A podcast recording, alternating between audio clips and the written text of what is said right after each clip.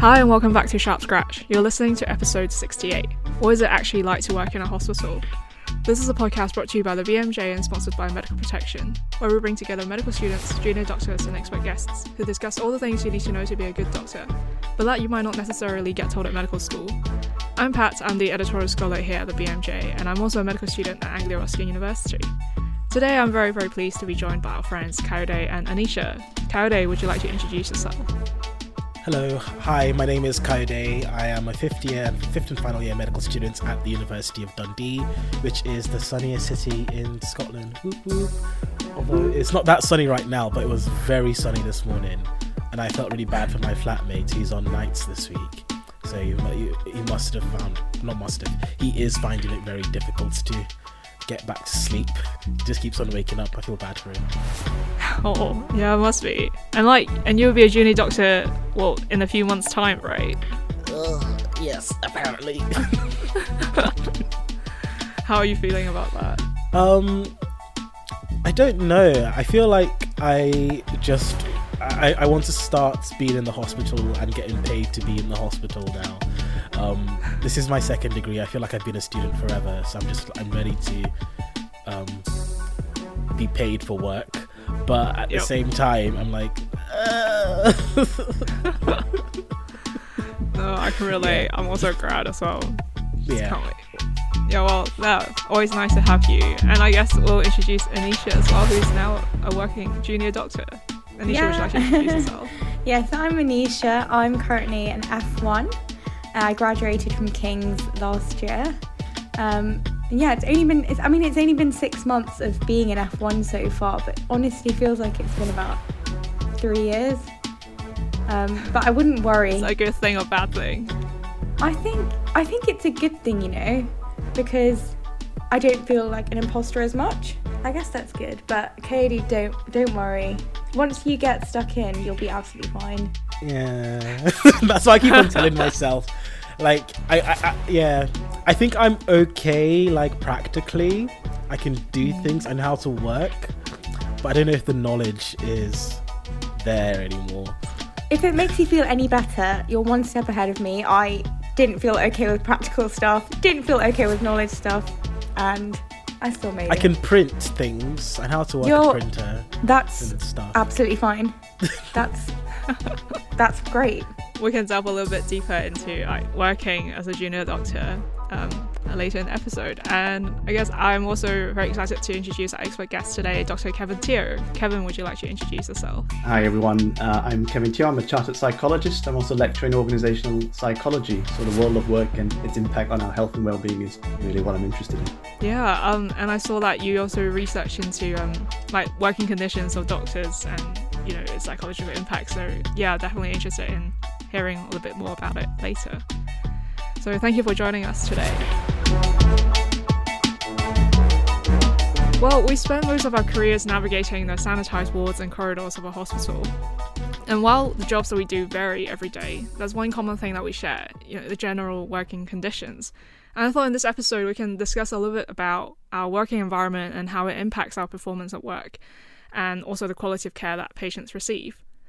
Um, working conditions are closely associated with work satisfaction and morale, and when, with increasing demands in our health service that's under pressure, how can we how can the working environment be optimized to improve workforce satisfaction? And I thought we could approach this by dividing it into you know the software and the hardware of a hospital. Uh, in terms of the hardware of the hospital, I think well, in my experience, I've you know sat on a bin at handover on the ward, uh, slept on a stained couch in the doctor's mess when I was on night shift, etc. So yeah, I thought these are just some examples I've experienced before uh, when working in a hospital. Um, Anisha and Kayode, is there anything that you could think of that really only uh, exists in the NHS, but somehow people have just learned to live with it? Computers that don't work. That's my favorite. Like it, like there's just so many and so many systems. Like the technology in NHS is just abysmal. I know like there's the whole NHS digital health thing going on, but mm. I'm not seeing the impact. Like even as a medical student and a H- healthcare assistant, like it's mm. just so difficult to just get things done. You end up you, you spend more time waiting for the computer to work than actually doing what you want to do and I just don't have time for it. I'm a very impatient person. We've had an entire episode about this, so yeah. 100% agree with that. Katie, you're probably going to have to work on your patience when you start work. Um, I think printing, which is why I applauded you for being good at printing, half the time, I think when printers don't work, label printing doesn't work. So, so especially for say DGHs, which still use paper um, notes. So I'm working at DGH at the moment. If I don't have a printer working, I cannot do my job. Um, mm. I think that's probably the most most bizarre thing to just accept. You know, consultants or higher trainee doctors don't really have to deal with that. So you you look like someone who doesn't know how to work a printer or find a pen, something basic like that. I think that's bizarre. The fact that that's part of being a doctor, especially as an F one in your in your junior years, I find that I'm not using my brain as much as I want to, mm. unless I'm on on calls. It's just, you know, notes and finding a pen finding a printer that works, that makes me a good F1. And I think that's bizarre. I can do that. Yeah. I'm ready to be an F1 now. I, I have a little man bag based on a Sharp Scratch episode that has snacks in there, pens in there. I even put some pens in my hair as well. I, I'm always ready with a pen, so I think I'm. You know what? Just make me an F1 now. I'm ready. I can do it. I I have pens. That's one thing I know I'm good at. Yeah, it reminds me of one of those Twitter threads that goes like, um, "Tell me that you work in an NHS without telling me that you work in NHS." Like, it, I don't know, like, why is it so hard to um, find what just pens, example, or just like resources to, you know, help you to do your job? Another one is, um, I fortunately didn't have to work on Christmas. I have colleagues who did. I remember our F. We have a group chat with all our F ones and I remember some of them were taking photos of the fact that the canteen was just closed. There were no shops mm. that were open on, you know, Christmas, Boxing Day, New Year's. So no one, if you didn't bring food in that day, you just didn't have food at all, mm. which I think is quite, is quite NHS. I think that's quite bizarre as well. Yeah. Just, you know, just thinking, oh, people might need food. I think that's quite basic. Yeah, exactly. It's all like these basic amenities things that, you know, kind of integral to having a good working condition and therefore uh, assist us to working as um, healthcare workers. And I know, Kevin, you've done research on working conditions and, you know, well-being of uh, well-being of healthcare workers. Is this something that you see in your research too? Um, yeah, definitely. So I do, I do, a lot of work with healthcare workers, but also in uh, non-healthcare settings. And one of the things which always strikes me is, is, is the comparison that basic things and needs for healthcare workers aren't aren't provided for or aren't taken into consideration. So you know where you sleep, where you rest, having access to basic things like um, food or drink, or even being able to go to the toilet, uh, having a working toilet, mm. um, those sorts of stuff, or being told you've got to go to work, but then no one tells you where you park your car and what that what what is that going to cost you?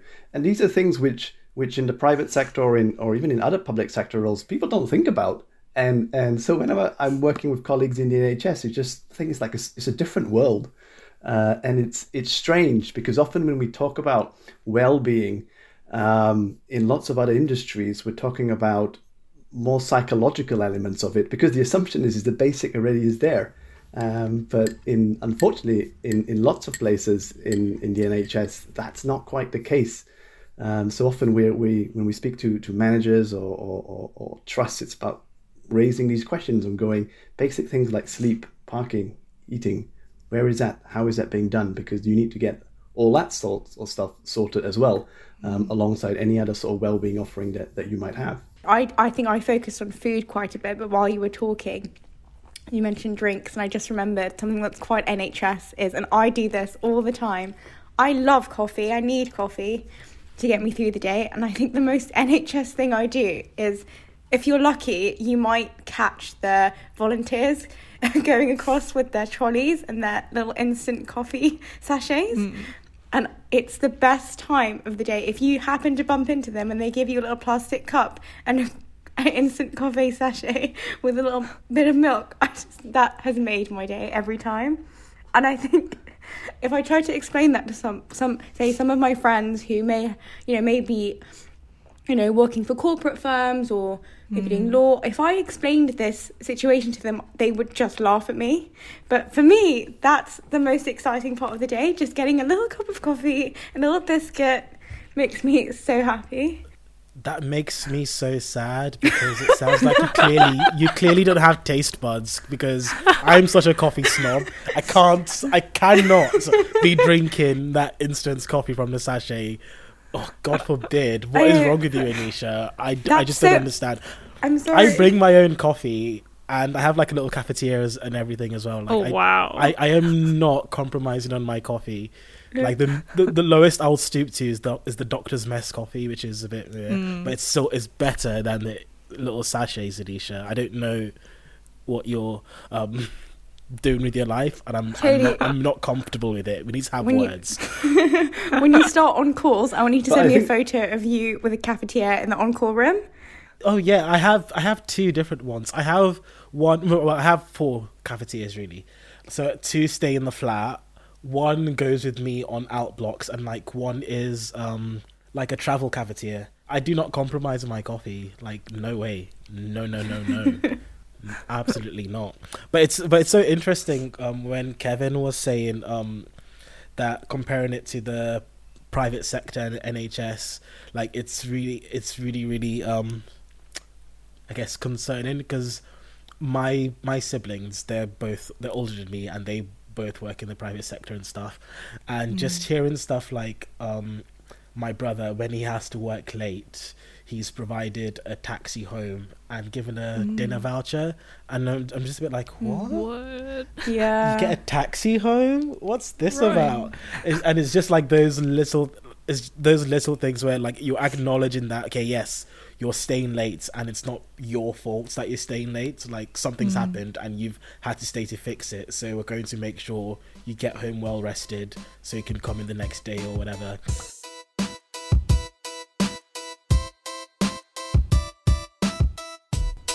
it's it's difficult. I think, especially when you start working for the NHS, as I did say six months ago.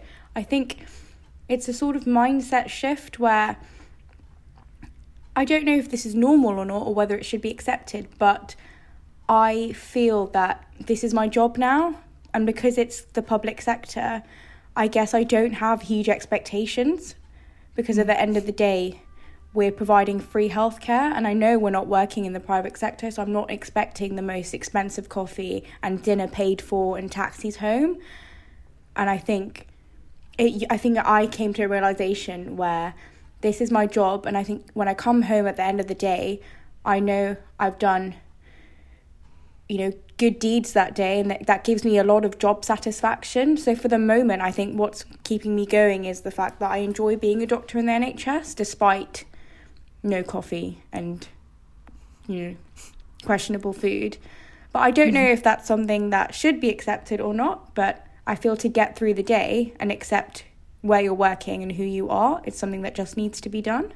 I, I think that acceptance is important, and I think however you get through the day um, is something for individuals to work through. Um, but I do think that actually, as employers, the NHS as an employer has a duty of care, um, and I think sometimes the values that all of you have in a way get taken advantage of. Um, because you talk about the love for the NHS, for your patients, and it means that you go above and, and beyond. And we may talk about this later on, but there's this whole notion about can that sustain you through potentially a, a, lifelong career? Um, and we know from health and safety legislation that, that all employers have a duty of care to their employees, and that applies to the NHS as well. Uh, so how that translates into, into into practice is is I think the big question. Um, so I'd say it's, it's great that you've got that, and, and that's wonderful. And I think you know if, if if all of us have that, that's that's super. But I also think that we should also have the right to question and and to ask and to ask for change and to expect change because um, all of you deserve to work in healthy working environments, and it's not just you; it's for your colleagues and the people who come after you as well. yeah Uh, it's really interesting that you brought that up, Kevin. That employers have like a duty of care towards their um, employees and stuff because every time this discussion rears its ugly head on Twitter, yeah, I, I call them the back in my days. You always have people who said, "Oh, back in my day, we did blah blah blah yada yada, and we did 160 hours a week, and mm. we were fine and everything." And I just always, I always like bring it back to the fact that up until maybe 20 years ago, every F1 in the country had accommodation like provided mm. for them when oh, they wow. started when, when when when they started working. So um, things like your um, like your housing. So I'm about to start working. I don't know where I'm going to mm. be here yet, but one thing that's in the back of my mind is okay. I need to move house, and I also need to go house hunting. Mm. And I feel like back in the day, you didn't have that extra pressure on you trying to figure out where you're going to live, and housing and accommodation is such a basic basic thing that you mm. shouldn't really have to think too much about. So I think you are one thousand percent right. I think me personally, I think doctors need to want better for themselves as well. Um, Definitely, which is which is I why think... I brought up the fact that I don't think that what I'm doing is should be accepted, but it's just what mm. I've done in my mind. I've subconsciously thought that. I, I'm I'm trying not to go into like my medico political mindset. But I, but but um, as as some people already know, I am part of a trade union for doctors. Mm-hmm. Um, but I, I I think when we're asking for things, like people talk about, oh yeah, we want a three percent pay rise, and I just sit there like, what three percent pay rise? I, I want and deserve way more than that. Like our pay mm-hmm. has gone down so much, like in real terms, um, in the last fifteen years we mm. need to at least like bring it back up to to make it comparable and then increase it but that's just like my own personal opinion um, but it's a it's a it's a very very odd one because people always bring up like you said before Anisha um, working in the public sector and all that and and all those different things. And then people start making false comparisons with other people's jobs and everything. Mm. and i'm a bit mean. I'm just like well, i don't care what what anyone else is earning. Like i don't care what, what well, i do care what other people are earning. I do care what other people's working conditions are.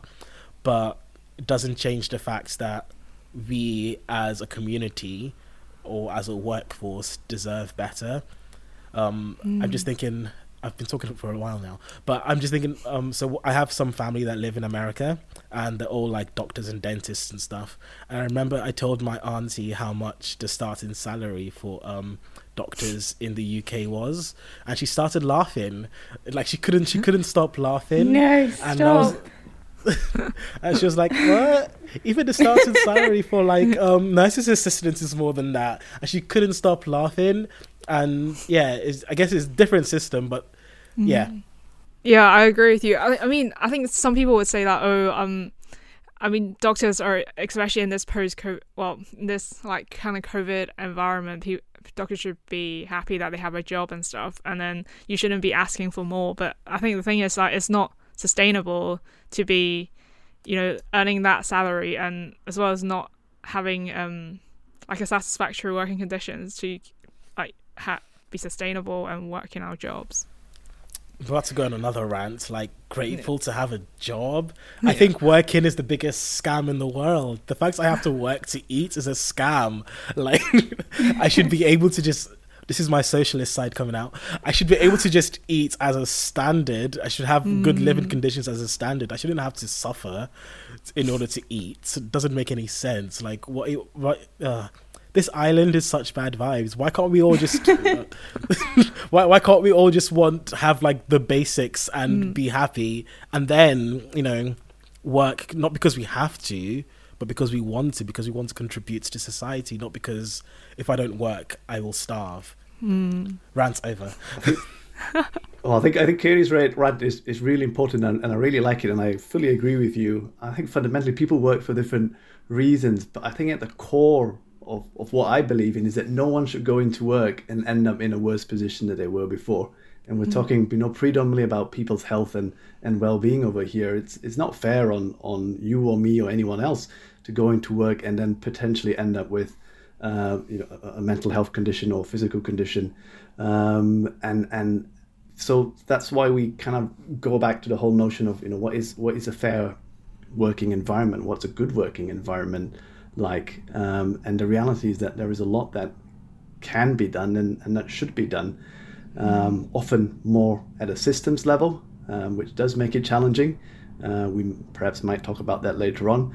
Um, but really, I think it's, it's recognizing that work can be good for us, but it can also be, be bad for us. And it's about thinking that when we've got workplaces, we typically, from a research and practice perspective, separate aspects of work into things uh, which we, we know as job demands, so things which are maybe challenging and, and detrimental to us, but also job resources. Uh, so job resources are things which are beneficial for us. They help us get the job done. They also give us meaning and, and purpose. And particularly in, in environments where you've got very demanding, challenging jobs, then actually there needs to be a lot more done to build up those resources within the system. Kevin, I'd be interested to talk about. You said you mentioned systems in improving what we have now. Um, and as well as considering what individuals want from their own careers. Based on what you've seen or kind of people you've spoken to, would you say that do you think that NHS is too much it's too centered on service provision to the point where people's individual career paths are not really listened to as much, which is why you join the NHS and then all of a sudden you I think a lot of people would just feel like they're part of this huge body which on paper sounds great. You know it's a really positive um, movement of people providing free healthcare but then I think would you say it's correct that a lot of people might feel that their individual goals in life are not really taken into account? For example in in training I think maybe some doctors might feel that they are just providing a service to the point where they're not getting enough time to be able to do the things they need, they need to do to specialize and train without mm. it becoming extremely extremely stressful to the point where they can't actually get to where they want to be or you know it starts affecting their own health. Yeah so that's a, a very interesting question. And to be perfectly honest i'm not quite sure i know the answer. I think the NHS and your experiences are so vast that I think you've got pockets of, of good practice and and pockets of less of good practice, and the experience of, of, of people would would would vary. I think, and, and because you go through so many stages in terms of, of, of your your training, your progression, that I think that there'll be chunks which are good and there are chunks which which are which are bad. Um, and I think in terms of career development, I mean, I've, I've seen and heard lots of, of, of good stories of, of people progressing and, and being, being able to end up where they are, but also equally, kind of Nisha, what you're alluding to, just being there to provide a service and, and, and to tick a box. I think sometimes there is also an element um, of being able to navigate the, the more informal space outside of the formal structures and looking at saying, look, is there a, is there a way that I can maybe outside of what I do get what I need, and that might be getting involved through through through other organizations or through other settings to to to meet what it is that I'm looking for, whether that's personal values, that whether it's trying to strive towards a specific goal. If I know that my consultant's not being very supportive or this rotation is just really not going very well, then is mm. there another way that, that I can I can yeah I can I can source what is is that I'm I'm looking for, or might it be a case of saying, Do you know, this is just a write off for this six months. I'll just get through it, and then hopefully the next one will be a lot better. Not ideal because that basically we're saying is that there's a system that's that's broken from that point of view. Mm. Um, but but I think there is also a way that as individuals we need to somehow learn to craft a system which isn't quite fit or doesn't quite work for us. And I think also and, and certainly I'd be interested to hear your experiences is that transition when you go as medical students to, to start uh, entering practice or, or into your, your F1 years, this whole thing of you know you you sort of I guess reach where you want to be and, and suddenly the you, you look behind the curtain and actually behind the curtain isn't really what you expected mm. and then mm. there's that massive shock yeah uh, and how do you prepare people for that as well because when when people there is a gap between what people want expect and, and what reality is then that's also where people suddenly feel really overwhelmed and go i've worked so hard for this and now i'm not sure anymore i think what you said there especially especially at the end, was really beautiful. Where we are training in the NHS, but then if you do have, say, personal goals, great, you know, look outside, network a bit. Um, and I think unless you have that mindset already, or you know going in to do that, that I think that's quite difficult to do once you start training. Yeah. Um. So so both Kevin and Anisha, you both mentioned about um, there should be a system change um, to you know improving working conditions.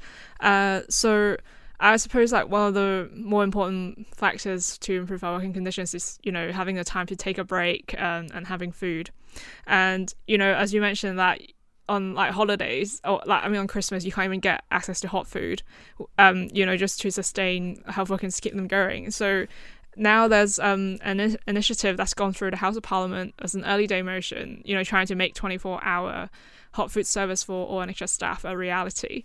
Um, so I spoke with an organizer of a campaign and tried to find out a little bit more. Yep, my name's Dr. Saleha Mahmood Ahmed. I am a gastroenterologist working as a registrar in Northwest London Deanery. I'm winner of MasterChef in 2017 and author of two cookbooks, Khazana and Foodology. I'm Neely. Um, I am a specialist diabetes podiatrist. I am also campaigner for No Hungry NHS staff and founder of Wellbeing Baking Group, Baker Medics. Um, so do you mind going through like what made you start this campaign in the first place? Yeah, so I decided to start this campaign because I have quite a lot of friends who are medics and nurses, and I found out from them and also online that whilst doing night shifts, they didn't have any food available because um, canteens aren't open 24 7.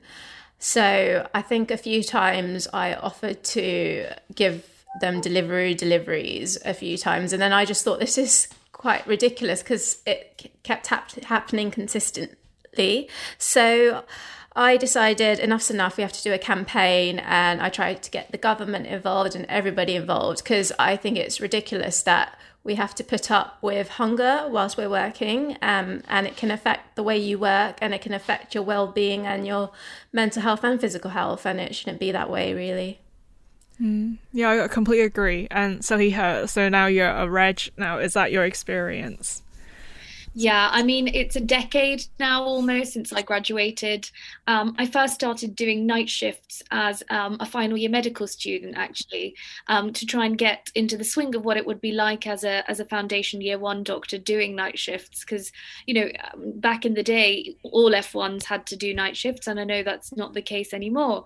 And um, it was really, really tough. The first night, I think I only survived until two or three o'clock in the morning, and then the registrar who was there said, "Look, you're medical student." Students. You don't have to be doing this. So you've experienced enough, go home. Well done. Um, and actually, I realized how immensely physically straining it is to do a night shift. Nothing really prepares you for a night of adrenalized working, of, you know, doing a night shift. It's incredibly straining on your body, mentally, physically. And, um, you know, you are more stretched because there's less staff in the hospital. The complexity of the patients that you see can be um, can can be basically a bit more. Uh, they are the patients are more complex in the on a night shift because you don't have the support of multiple consultants to get opinions from. Your ability to order investigations is hard, so you really end up in a situation where you are in a very stretched environment. And one of the key things that gives you comfort and really contributes to that deep sense of well being is to be able to have that short break in the middle of the night where you can sit and eat a good meal. And if you're organized and you've bought one in for yourself, all's well and good.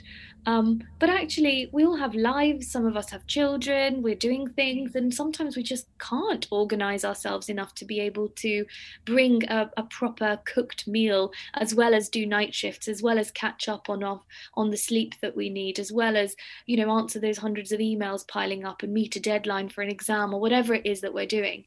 Um, and so I realized the importance of eat, eating food on a night shift very early on in terms of contributing to my own well-being. And then as I grew senior, I realized how important it was for my team to be able to have a good sense of well-being through eating good food. Um, and I distinctly remember one night on call where we realised that for, for, the preceding two or three nights we'd been so busy that we'd left our food till really late, and some of us were, were so stretched that we didn't bring food in. So we, one of us brought in a sack of potatoes. I, I kid you not, a sack of potatoes, and um, the other person bought cheese, and the other person bought butter, and we sat there in the middle of the night, 3 a.m on a uh, in front of a microwave in a staff area, microwaving potatoes to have as jacket potatoes in the middle of the night. So, you know, and it was the best feeling to be able to have something warm and comforting in the middle of the night as a real bonding exercise. There's a degree of spirituality associated with eating together, and that's heightened on a night shift somehow. Um, yeah, it was great. Um, and therefore, you know, that passion that I have for good food really extended to the campaign. And when I found out that Neely, who's the founder of this campaign, um, you know, was looking to bring more people on board, and I was so so impressed by the amount of work that she'd done already to lay the foundations for trying to make 24/7 availability of NHS food a reality. I was just literally bro- blown away by what she's done so far.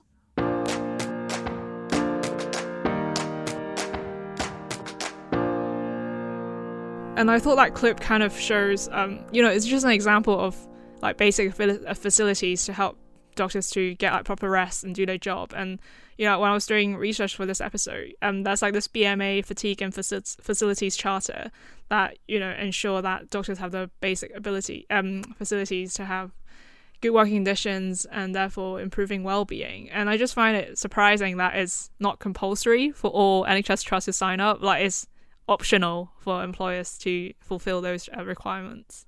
Yeah, I think that's that's only been a, a, a much more recent development. Mm. But actually, I think we even need to go one step backwards, and and that is, do you even have the ability to take a break? Because you could have yeah. a nice mess facility, you could have hot food catering, mm. and and it's so important to take your breaks. And I think you know such a high pressurized environment that um, and I think you, as part of your self care, sometimes you have to put your foot down, even though it's difficult to say. At the very least, I'm going to take five minutes to have a cup of tea, mm. um, or to have a slice of toast, because you can't work through a whole night shift or a day shift uh, without without taking a break. And I think when we want to talk about supporting staff well-being, we also need to recognize that because, you know, so often I've I've spoken to to OD or, or HR or well-being teams, and they say, look, we've we've got mindfulness and we've got resilience training and and etc etc etc and then you speak to the nurses and they go i haven't got time to go to the toilet. We haven't got time to go and do mindfulness for 30 minutes. Uh, and it's kind of a case of saying you know what what actually are people struggling with and how do we how do we meet that? Um, and i think sometimes yes i think that there needs to be large scale change you know policies shift patterns more staffing. But i think sometimes it's speaking to people on, on the shop floor and saying, well, what are quick changes that we can do that will actually make a difference? And that might be having more rest facilities, better rest facilities. Um, in, in many environments where I go in, actually, it's, coffee. So as Anisha said at the very start, it's saying, you know, where can we get you know hot hot drinks basically somewhere that we can get refreshment so i guess maybe coyote would ask for a higher quality refreshment but, uh, it's it's, uh, it's it's about yeah, listening and saying what what are small simple things that we can start off and do now that might actually have a uh, a demonstrable impact on on the people who are working in that environment. We'll discuss a little bit more about doctors' working conditions, but that'll be right after this message from our sponsor. Indemnity. You've probably not given it much thought, but it won't be long until the risk of claims and patient complaints becomes all too real. Whatever lies ahead, you need experts in your corner who offer indemnity and a whole lot more. That's why it pays to be with Medical Protection. There's our free membership during your medical school years, our wealth of training resources to help you become the best doctor you can be, and our international experience that protects you during your elective, no matter how far from home you end up. In fact, there are many reasons why our members worldwide trust us to support and protect them throughout their careers. And if you're looking for one more, every week one lucky new joiner wins £183. That's the average student weekly spend. Just join for free and you're automatically entered into the draw. That's why UK medical students choose to be part of medical protection. You can't blame them, so why not join them? Visit medicalprotection.org to find out more. I, I'm thinking back to my um, foundation assistantship eight week block um, at the start of the year, um, and I had such a great time in working on the ward that I was I was on because it was so well structured and all the consultants were amazing vibes and they would literally make everyone go down the entire team go down to the mess like before the board round or before or maybe or before the ward round and everyone would just sit down together have toast and biscuits and coffee and one whatever and we people would just sit down and do nothing for 15 minutes and then we'll go on and do whatever we was meant to be we were meant to be doing. And i know for a fact that my work in life is not going to be like that. I know that I have been spoiled by that eight week eight, eight week stint pretending to be an FY one. But it was, but just comparing my experience to my friends who are on other wards experience, I'm just a bit like, oof, wow, I really lucked out here. And also, just one just one little thing, Kevin triggered me a little bit when he said resilience. resilience, Like yeah. resilience is like is is my pet peeve because I think resilience is a word used in material science. Um, we talk, we used, we used to talk about metals. We used to talk about um, wood, like talk about the resilience of different materials. I hate it when we talk about resilience of human beings. Like, why are you trying to push me to my breaking point? Let me just live. Rant over. I'm done. I just I just need to clarify my comment and say I'm not the one who's advocating for resilience. I'm saying when I speak I know, to, I know, I know, to, I to know. I trust know. folks who who who have that. And uh, I mean, often when I do sessions, you know, there, there'll be title along the lines of, you know, why yoga and resilience is not going to be your answer because it doesn't address the the underlying system issues. As you've you've quite well put, uh, Coyote. You know, it's the expectation that we expect a lot from from from people, and it's it's the wrong answer to not even asking the right question. Ask the right question and then try and find a, a, corresponding answer. And, and that's what I was trying to get at with saying, you know, talk to people on the shop floor and say what actually is the issue because because if you figure out what the issue is, you might actually have some some solutions. And going back to to Anisha's point, I think yeah, it's great. You know, when we do sessions with with with senior medics and uh, or, or different healthcare workers, it's we often talk about looking after the people around you and, and that's giving them permission and telling them to go on their breaks and also leading by example in, in doing so. Um, and that's why by law you, you actually have rest breaks built into your shifts. Um, you know because they're there by law because we know that you need them. And there's a whole thing about having a sustainable medical career is that you need um, you need to look after yourselves.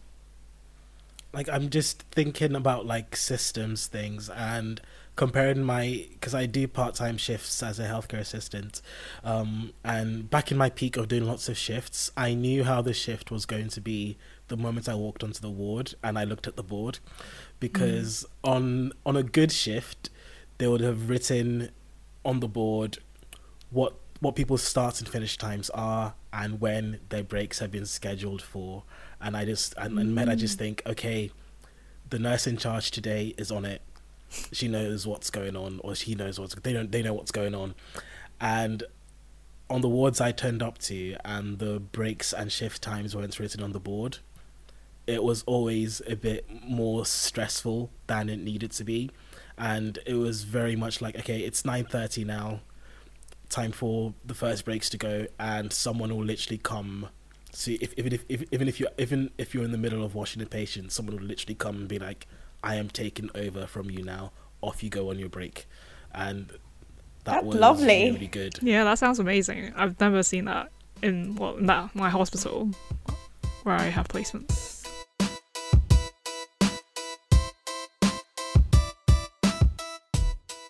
It's difficult, and on paper, it sounds really lovely to kind of dictate your own breaks and say, No, I need my break now, and uh, no, um, my colleague is going to take over this cannula, let me go and have lunch.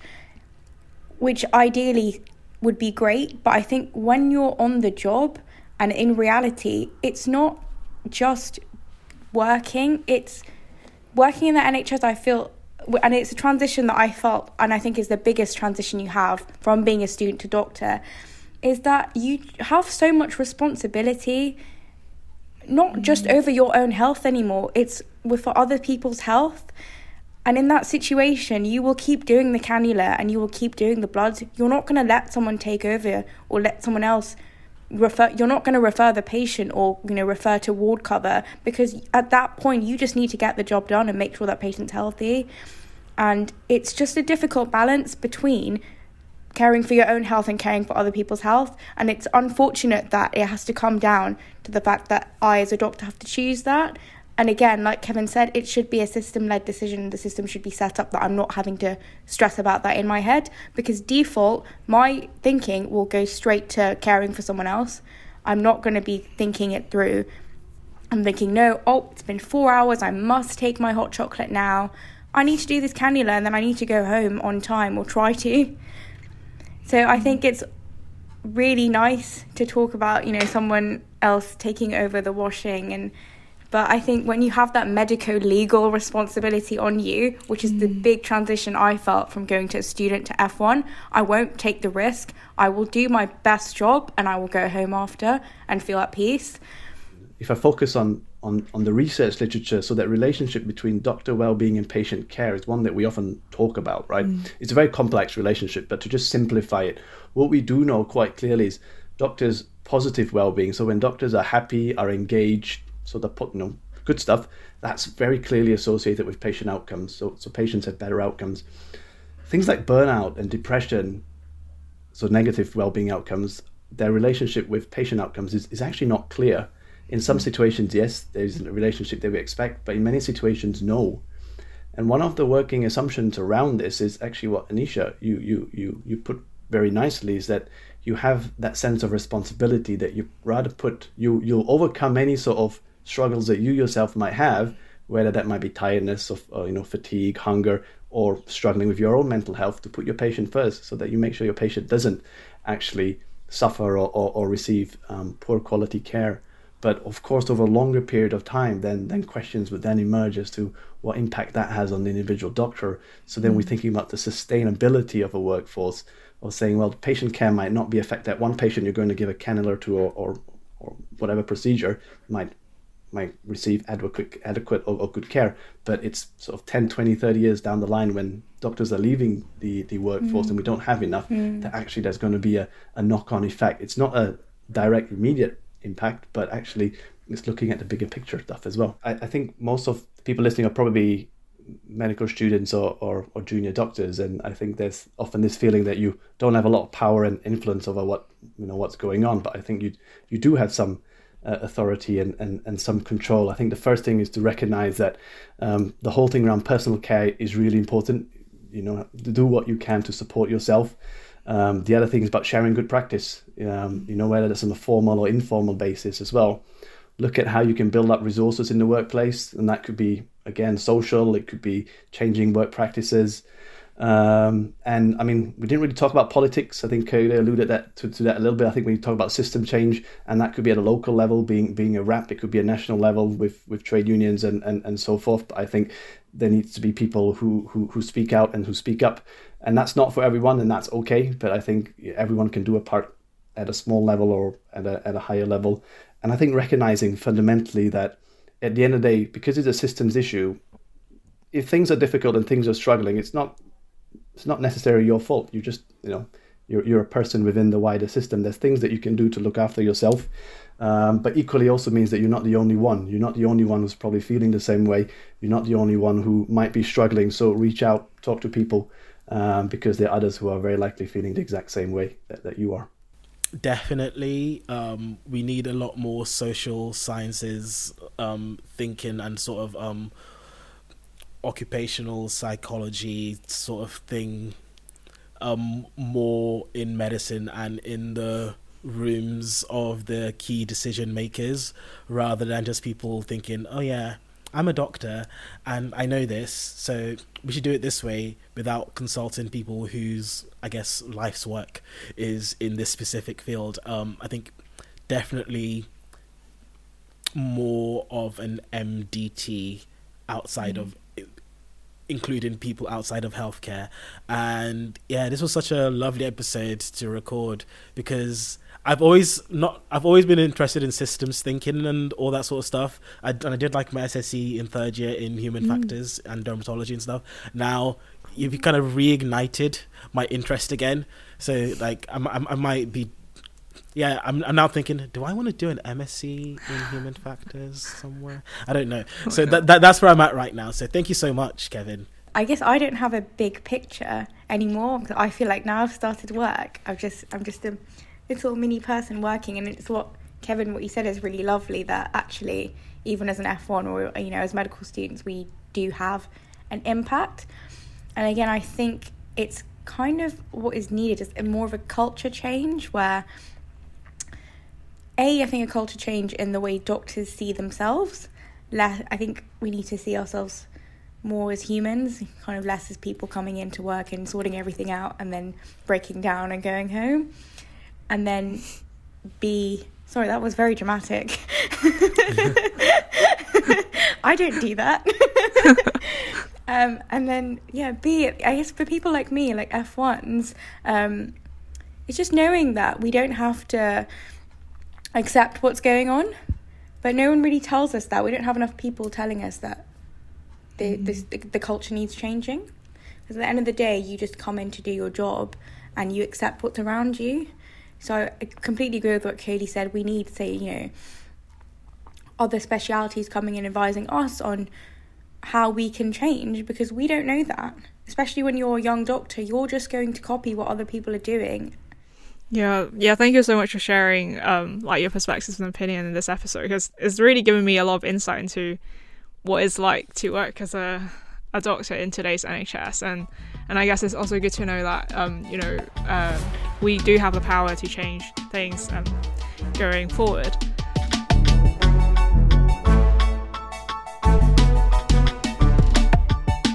That's all we have time for today. If you'd like to hear other episodes, please subscribe to Sharp Scratch wherever you get your podcasts, and in two weeks' time, you'll be notified of our next episode. While you wait for the next one, do check us out on social media. We are BMJ Student on Twitter, Facebook, and Instagram. Let us know what you think about the podcast using the hashtag Sharp Scratch. I'd love to hear your ideas for what we should cover later in the season. It's also really helpful to us if you can leave a rating and a review on wherever you get your podcasts, as it helps other med students to find the show. Until then, it's goodbye from us. Bye. Bye.